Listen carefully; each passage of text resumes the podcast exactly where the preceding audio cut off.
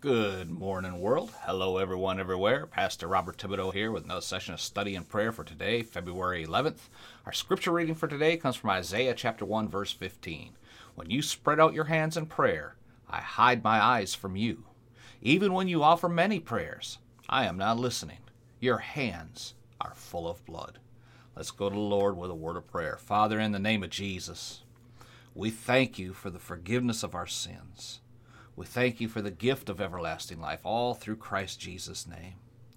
Father, we thank you that you do hear our prayers for the believers. But Lord, as a nation, we've shed innocent blood. We're a lawless society. We've turned our backs on you.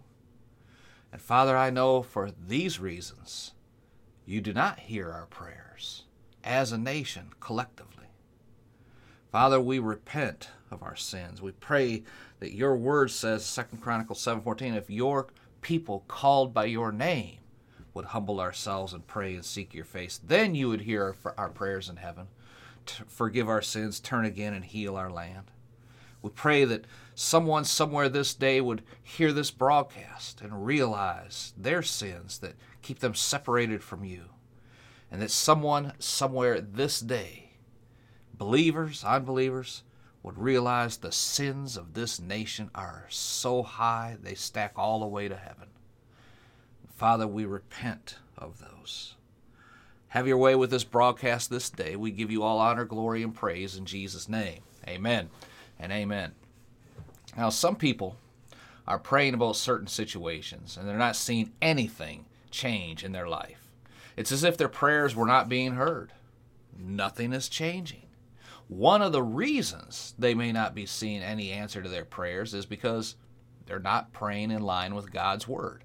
They are not doing what God said to do about their cares, their anxieties, their worries, their concerns, their bills, their finances, their, their health. It's not going to do you any good to pray something concerning your cares and such unless you are willing to do what God tells you to do about them. In other words, there are some things you have absolutely no business praying about. Some things that God just expects you not to pray about. And if you are praying about those things, it shows him that you're not really studying his word. At least not the way you're supposed to be doing it. So don't shout down when I'm preaching good here. Glory to God. Amen. You know exactly what I'm talking about, don't you? This surprises some people. They'll say, well, now, Brother Bob, I thought you were supposed to pray about everything the Bible said. That's what the, that's what it says. Yes, it does say that, but you're taking that out of context. It does not mean you have to pray about what God has already told you to do. There are many things you don't have any business praying about. These are things God has already said, do this, do that, and I'll do this, right? He expects you to do them. Not say you're going to do them, not saying you did them, just do what he says to do. No asking about if you should do them. Just do them. This puts you in good graces with God. Do you remember the parable Jesus taught in Matthew twenty-one about a man who had two sons? Let's look at that really quickly as it emphasizes this point I'm trying to make. Matthew twenty-one, verses twenty-one through thirty-two. What do you think? There was a man who had two sons. He went to the first one and said, Son, go to work today in the vineyard. I will not, he replied, but later he changed his mind and went. Then the man went to the second son, told him the same thing. He said, Okay, I'm going, sir, but he never went. Which of the two did the will of his father? The first, the disciples answered. Jesus said to them, Truly I tell you, the tax collectors and the prostitutes are entering the kingdom of God before you. For John came to you in a righteous way, and you didn't believe him, but the tax collectors and prostitutes did. And even after you saw this, you still did not repent and believe him. Why did Jesus say the tax collectors and prostitutes would enter the kingdom before the Pharisees and other religious Jews? Because they were trusting in their prayers and their rituals. The tax collectors and prostitutes knew they were lost. And Jesus said, only believe. So that's what they did.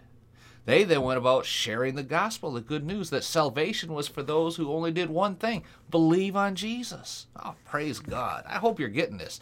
It does you no good at all to go into your prayer closet and pray for an hour or more every single day, asking God for the exact same things you've been asking him for during your hour-long prayer session for the last seventeen times, seventeen months, or seventeen years. You can find a situation in the Bible where he answered someone else's prayer about any situation that's similar to yours. Use that to build your prayer of petition, which we'll be getting into a little later. If God said, do this, and you're not doing it, why would he answer your prayer request when you're not doing what he has already told you to do? It doesn't make any sense. Yes, we do need to ask God continually for answers to our prayers. Pray continually is in the Bible, but not pester God continually. If your kids come in every five minutes wanting a cookie, do you give it to them? No. Why? You, you don't want them to enjoy cookies ever? Of course not. You know who, that dinner's in one hour, and you don't want to ruin their appetite for good, wholesome food with what it's supposed to be, a treat, right? Just stick me, stick with me here now, with, for a minute. I know we're going long today. Perhaps, just perhaps, God knows what's coming your way. It's something that is going to bless you immensely. It's something that if he were to grant you this prayer request right now, it would stop you from truly enjoying what it is he has planned for your benefit. Even though you can't see it coming, he can. So when you're not seeing your prayers answered in the way you want them answered, stop pestering him with the relentless prayer requests and start to pray something to the effect of, in fact, let's pray this right now together. I think this would be a good way of ending today's session. Let's pray. Father, I know that you know what's best for me.